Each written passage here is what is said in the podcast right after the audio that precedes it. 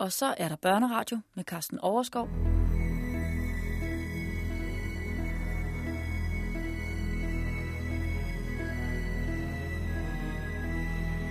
Alle strømmede de til fra hele England. Rige såvel som fattige. Røvere såvel som retskaffende folk. Børn såvel som voksne. Kvinder såvel som mænd. Sakser såvel som franker. Ja, endnu jøder blev set på landevejen til Asby. For Asby var centrum for hele landet i de dage. Det hed sig, at selveste prins Johan var på vej for at overvære begivenhederne. Alle var på vej til Asby. For Englands mest berømte ridere skulle tørne sammen i den turnering. Og ingen, hverken høj eller lav, ville gå glip af de dyster. Banen var anlagt på en stor flad eng med det fineste frodige græs. Men det græs var allerede svært at få øje på, for hundredvis af håndværkere havde arbejdet i, i dage med hegn og med tribuner og trampet det meste grønt ned. Og nu, da publikum indfandt sig på tilskuerpladserne, blev de sidste bellis mast flade under fødderne på folk. Det sidste græsstrå trådte ned af trampende støvler og stampende hestehår, og de sidste rester af engbund udslettet fra jordens overflade. Ja, der blev slidt så hårdt på Asbys eng i de dage, at stedet skulle ligge goldt og ubevokset hen i generationer.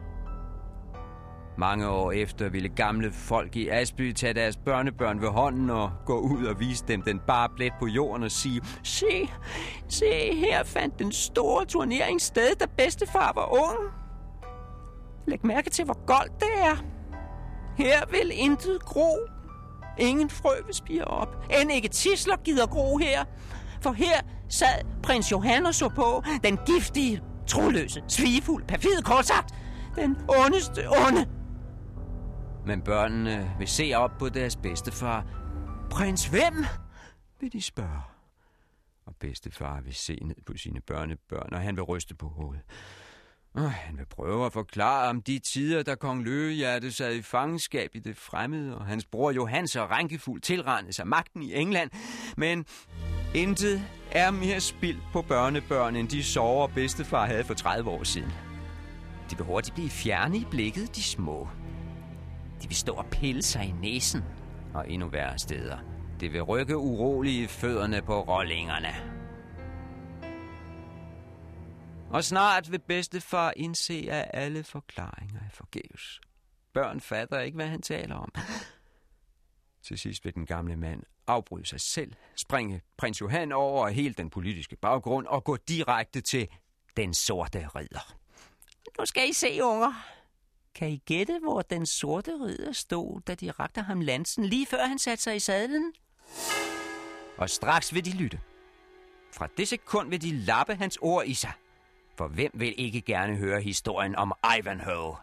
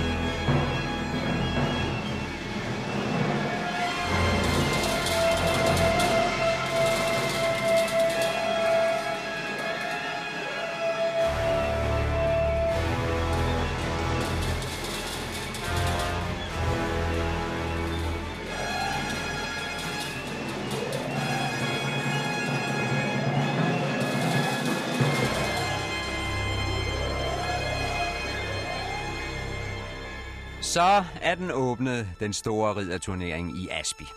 Vi venter bare på, at prins Johan skal dukke op, så selve kampene kan komme i gang. Men mens vi venter, kan vi lige tage de andre personer. Cedric er til stede. Den gamle saksiske stormand. Og han har plejedatteren med, Jomfru Rovena, hende med det lange, lyse hår. Han har også taget sin hofnar med Wamba. Og så er der Bois Gilbert, tempelridderen, han, der lige er kommet hjem fra korstog, og som overnattede hjemme hos Cedric den anden aften. Meget mod Cedrics vilje, for han afskyr frankiske ridder. Men Bois Gilbert er her selvfølgelig. Han er en af de fem topridere, der har udfordret alle andre til lansedyst i Aspi. Den fede abbed er selvfølgelig også, for kirkens mænd er ikke anderledes end andre mænd.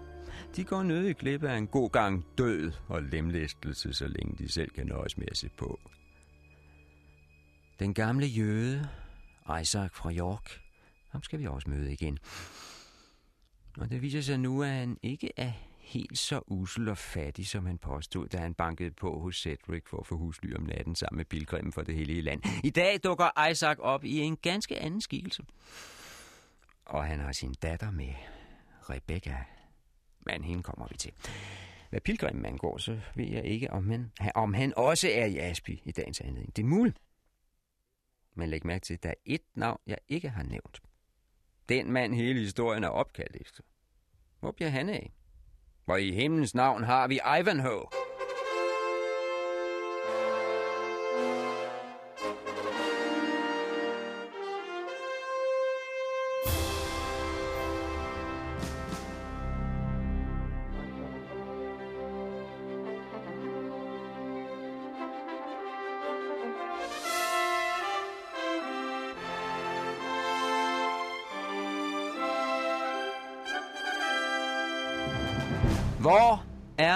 Ivanhoe? Det spørger vi alle om. Nu har den her historie varet tre timer. Vi er netop gået ind i den fjerde time, og hovedpersonen har forløbig ikke vist sig endnu. Hvad bliver det til? Vi hører om alle mulige andre personer. I dag skal vi for eksempel møde Rebecca og høre om hendes knaldsorte hår. Og for at det ikke skal være løgn, dukker der også en grøn mand op, der hedder Robin Hood. Men Ivanhoe selv? Hvornår får vi ham på banen? Kommer han ikke snart ind på sine gungrende ganger med den lynende lanse højt hævet i højre hånd? Med hjelmmærke og vimpler og åben pande. Og ikke mindst med et klart og tydeligt våbenskjold over venstre arm, så enhver kan se, hvem han er.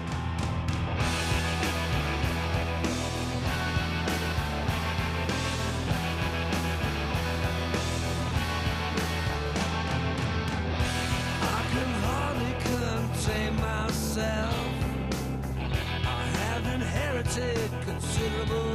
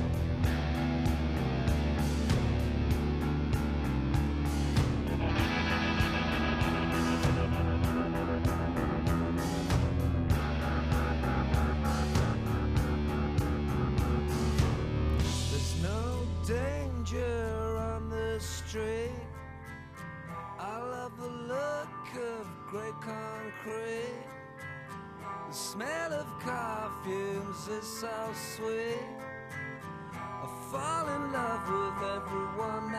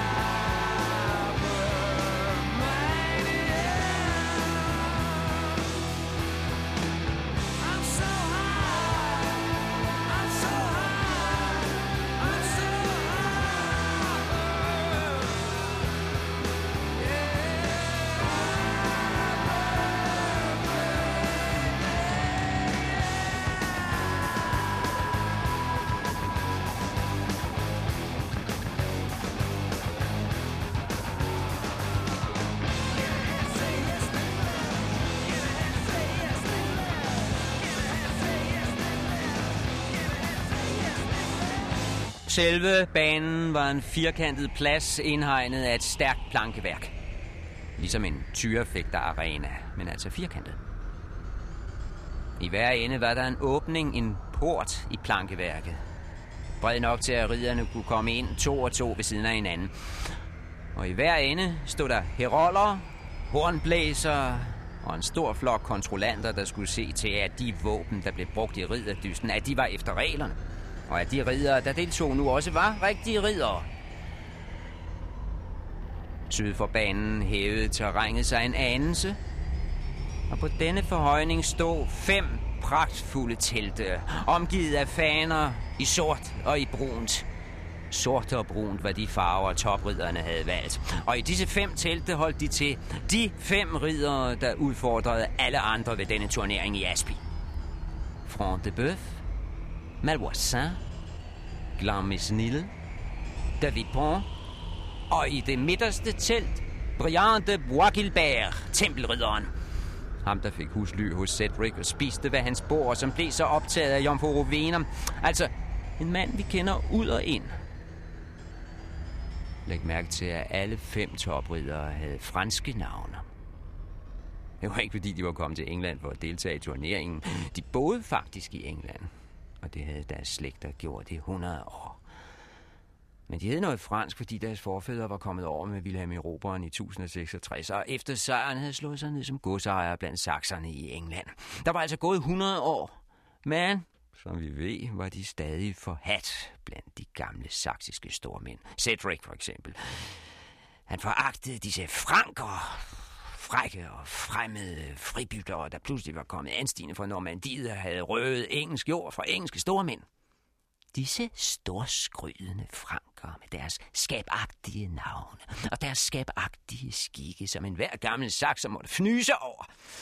Ah, engelsk mad var sandelig ikke fint nok for disse fyrster fra Franken. Nej, nej, men hvad spiste de så? De åd frøer fra voldkraven, det er sikkert og vist. Det vidste alle og. Føj, fnysede Cedric og alle hans saksiske frænder. Føj for en led frankerskik!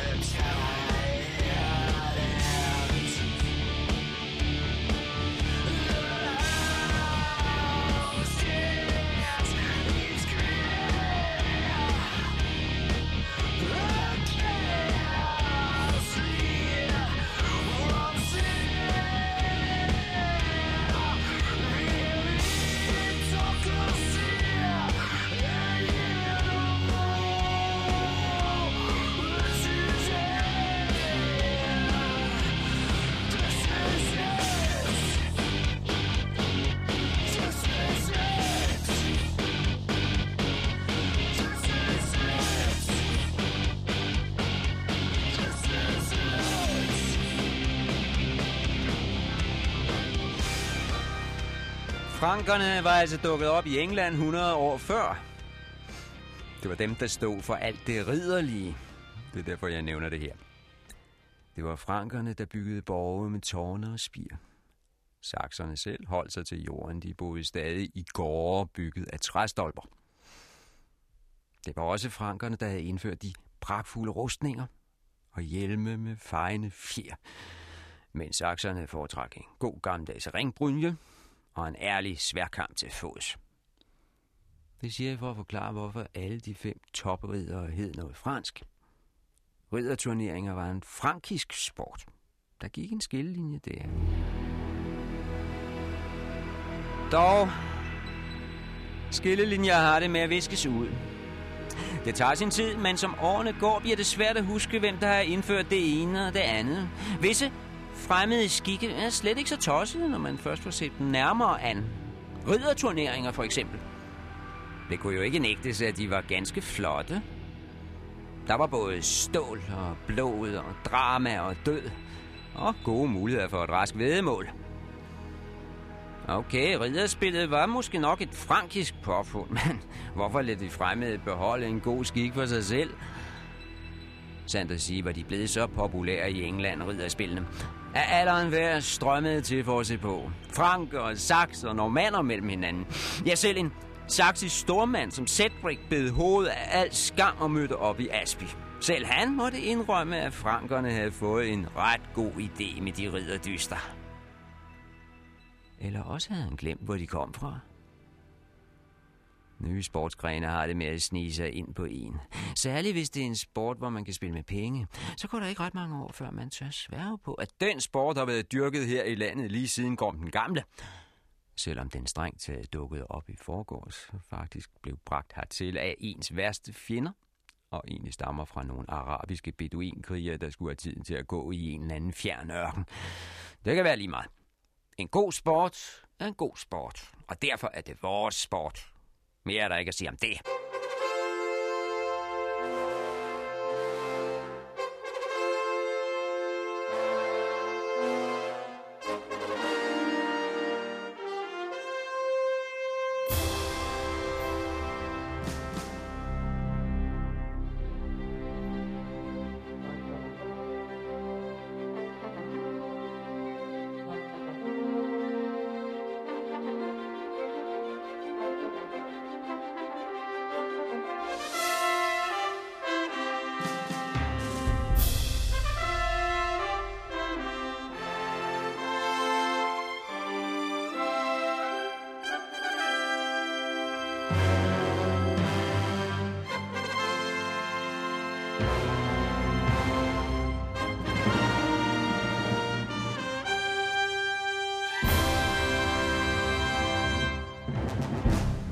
om. Rundt om arenaen var der rejst tribuner til de damer og adelsmænd, som skulle overvære turneringen.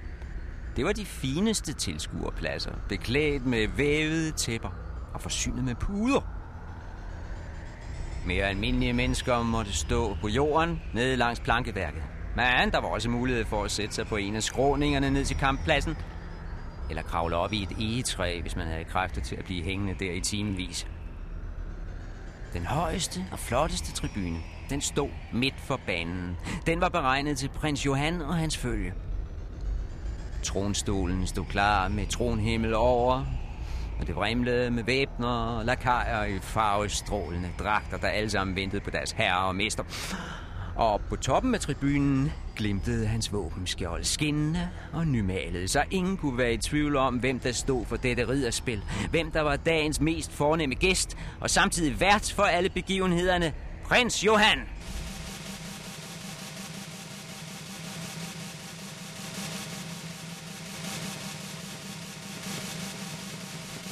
Men han var altså ikke dukket op endnu. Det var det kvindelige publikum til gengæld, og i stort tal. Over for prinsens tribune stod pigernes tribune. Den var på størrelse med prinsens, men knap så rigt smykket. Dog, hvilke smukkere udsmykning kunne man finde end disse skare af unge møer, der allerede stod tæt på tribunen, klædt i grønne og lyserøde kjoler. En udvalgt flok var de. En buket af de skønneste piger fra Asby og de omliggende borge. Det smukkeste egnen havde at byde på, hvad jomfruer angår. Og jomfruer var de alle. Det hævdede de i hvert fald hårdnakket, trods alle rygter og træske beskyldninger. For kun absolut uberørte pigebørn havde adgang til denne tribune.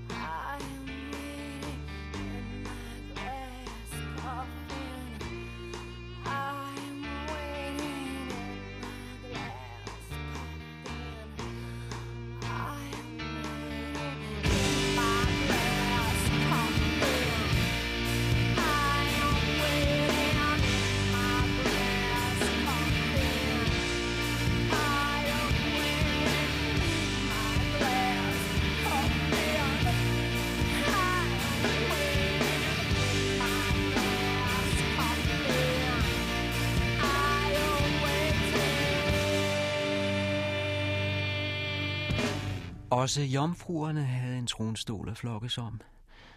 Et særligt sæde, pyntet med puder og stof i de samme farver som kjolerne, grønt og lyserødt.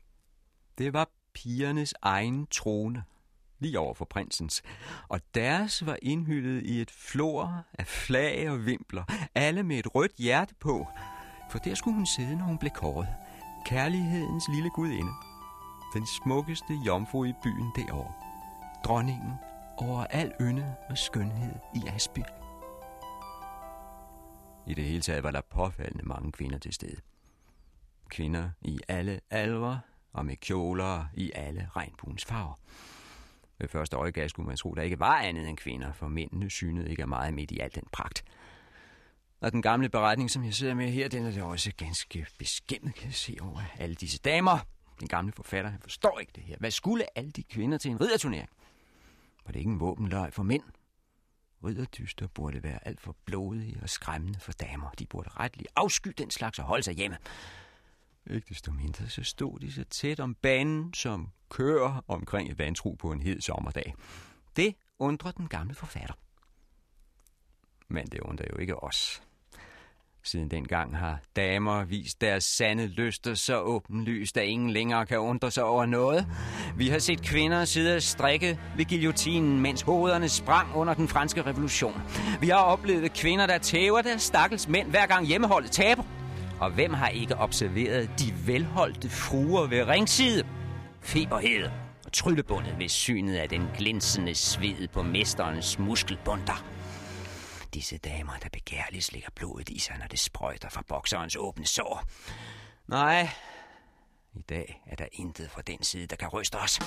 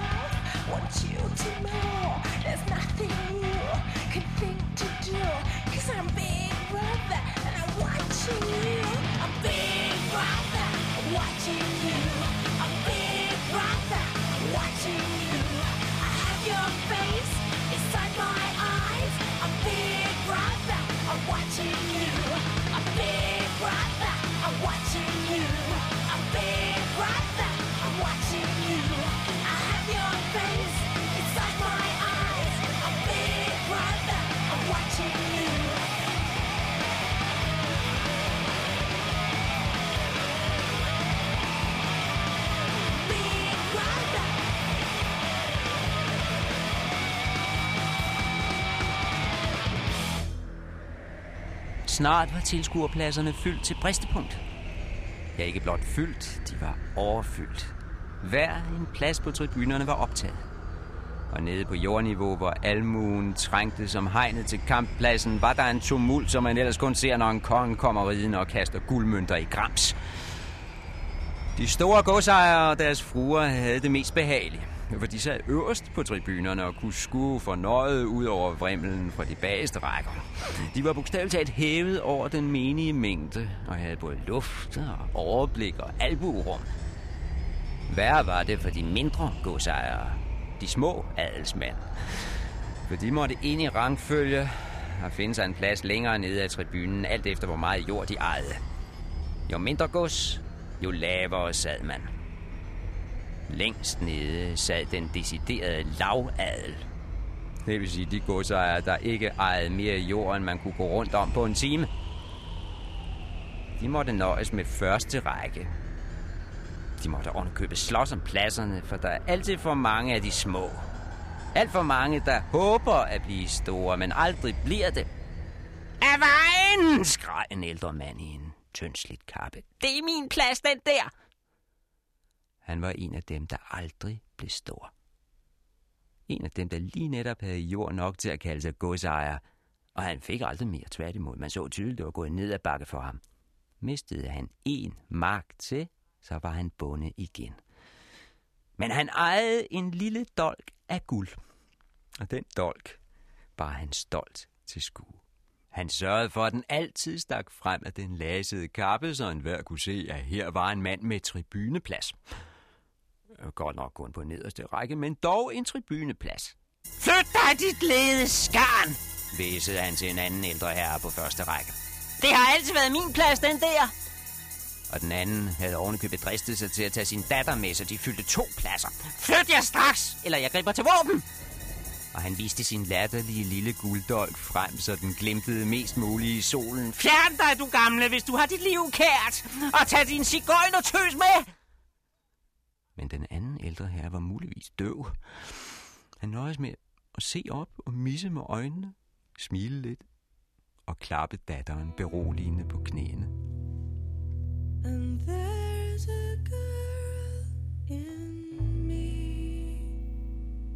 She visits this place.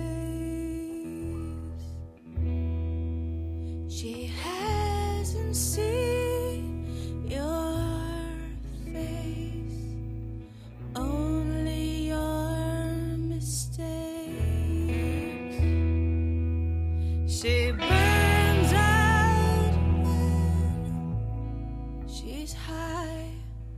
She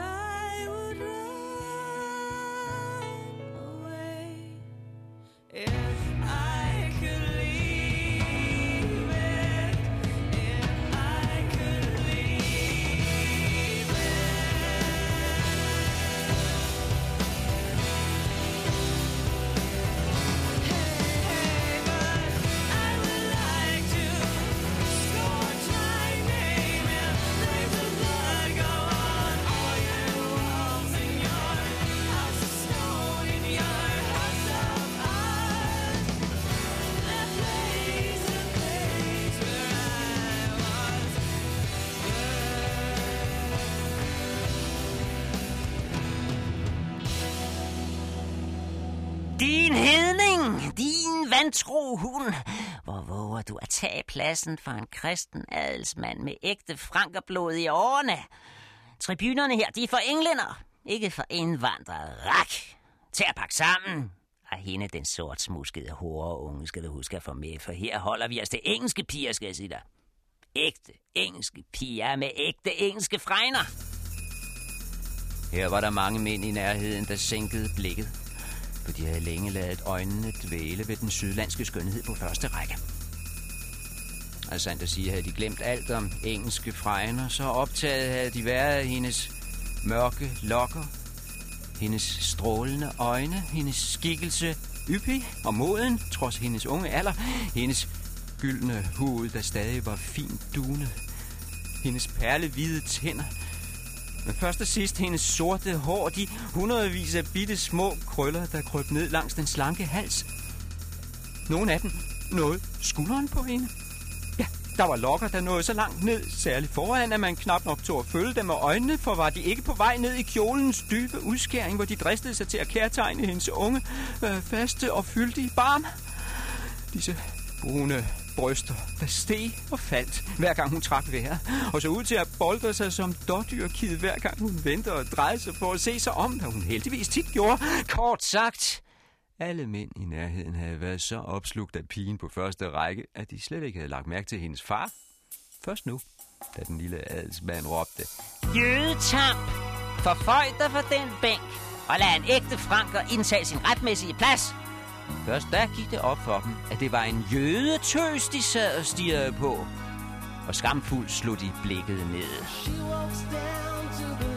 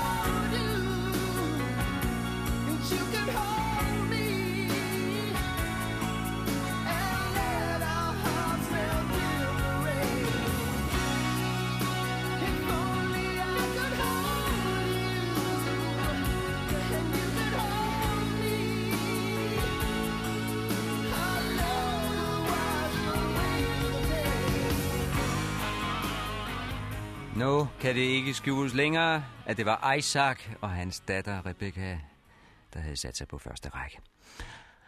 Isaac, den gamle jøde fra York, som vi allerede har mødt to gange. Først da han ankom til Cedrics Storgård for at få husly for natten og påstod, at han ikke ejede en skilling. Og så næste morgen, da han måtte flygte fra tempelridderens folk og slap væk i skoven, takket være den mystiske pilgrim, der lå til at kende hele egnen. Og da de skiltes ved Sheffield, påstod han stadig, at han var ludfattig. Ganske vist så lovede han pilgrimen at skaffe en hest og en rustning, men ved venners hjælp. For Isaac han fastholdt til det sidste, at han selv ikke ejede salt til et æg. Her er han så for tredje gang til ridderturneringen i Asby. Den selv samme Isaac fra York. Og nu har han pludselig byens prægtigste kappe på, besat med kniblinger og kantet med kostbart pelsværk. Og hans datter er lige så prægtig udstyret, hvis ikke mere. Jeg skal ikke gå i detaljer med Rebekkas kjole, eller klædning rettere sagt, for der var noget østerlandsk over den måde, silken var slynget om kroppen. Som om stoffet hverken var syet eller riget, men, men, men blot lå om hende og, og hvilede helt tilfældigt her og der. Som om kun et mirakel holdt klædningsstykket oppe og på plads om hendes former, og som jeg har været inde på, lykkedes det heller ikke lige godt alle steder. Men den dragt lader vi ligge. Lad mig nøjes med at sige, at det østerlandske blev yderligere understreget af en lille turban. Gul og perlebroderet, der red øverst på Rebekkas sorte krøller. Den sad kægt på sned, den lille turban, og samtidig var det der, sløret var fastgjort. For slør bar de alle dengang.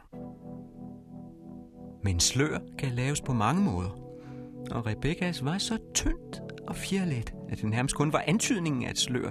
En henkastet skitse. En ganske svag uskarphed lagt ned over hendes ansigter, overkrop.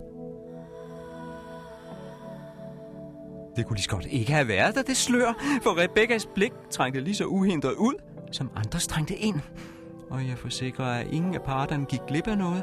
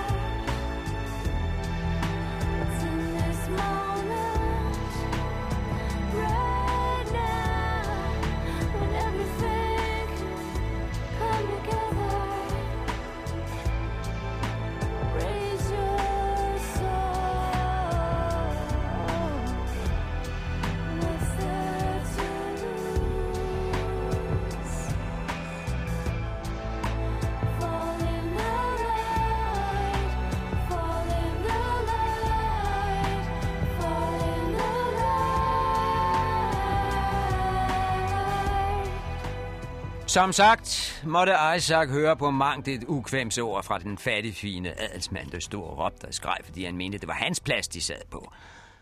Men Isaac bed det i sig af gammel vane og lå manden skrige.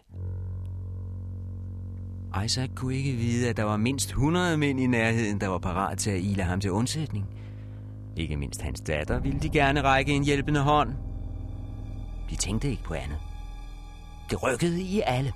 Rejse sig op, gribe ind, lægge sig imellem, stoppe kæften på den lavpandede idiot der en smågodsejer.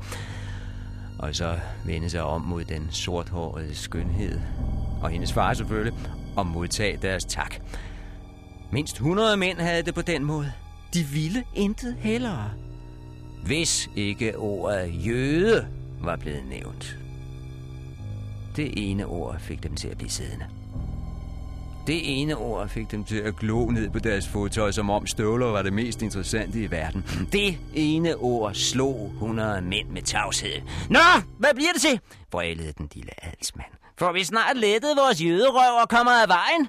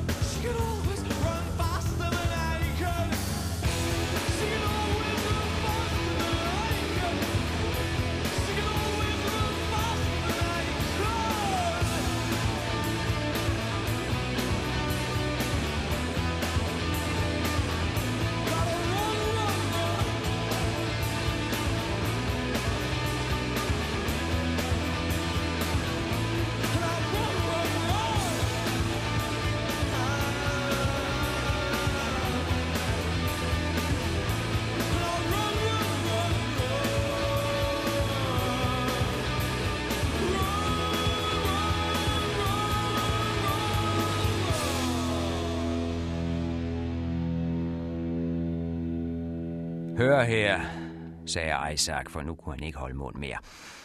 De to pladser er købt og betalt. Og jeg tør sige, betalt både rigeligt og rundhåndet. Selvom det ikke var helt rigtigt, var det heller ikke helt forkert. Han havde betalt i dyredommen, det havde han. Så sent som i går var han blevet tvunget til at yde prins Johan et stort lån. Et meget stort lån. Et alt for stort lån. Ikke fordi de havde troet ham direkte, men prinsens mænd havde stået tæt i stuen. Deres dakker, der havde glimtet i bæltet. Og hvad de kunne finde på at foretage sig med hans datter i kammeret ved siden af, hvis han sagde nej. Det vågede han ikke at tænke til ende. At sige nej var ikke en mulighed. Ikke hvis låneren var en kongesøn i pengenød. Og der slet ikke, hvis långiveren var en jøde, der kunne slagtes eller landsforvises hvert øjeblik. I går var Isaac altså blevet hofjøde, som det hed. Foragtet af alle. Bagtalt af sine egne, spyttet på af alle englænder, og kun lige tålt af den høje prins. En prins, der kun kunne bruge ham lige præcis så længe han havde penge at låne ud, og ikke et sekund længere. Og så var der ovenikøbet en prins som Johan. En lumsk, svigefuld natur. En mand, der var færdig i samme øjeblik, kong Løvehjerte satte sine fødder på engelsk jord. Nej, det vendte sig i gamle Isaac. Han havde at tænke på sig selv som hofjøde. Men havde han haft noget valg? Nej, nu var det hans gulddukater, der fyldte Johans skatkister. Man kan vist roligt sige, at Isaac havde betalt. Og betalt dyrt. Det mindste, han kunne forlange til gengæld, var vel en nogenlunde rimelig sædeplads til prinsens ridderspil.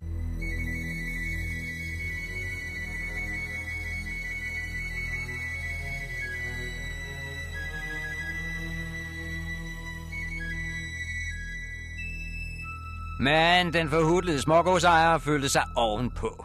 Det var ikke hver dag, han havde 100 mænd af den højere adel som publikum. En hel tribune fuld. Hvor våger du, hvor våger du, en vantro jødesmås, at svare igen, når en kristen kriger taler? Og igen viftede han truende med den lille gulddolk. Der var det en grønklædt skikkelse sprang frem og stillede sig ind mellem adelsmanden og jøden. En stor, bredskuldret mand med lang bue i hånden og 12 pile i bæltet. Klædt helt i grøn, som sagt. Nu kan der være nok, brølede han.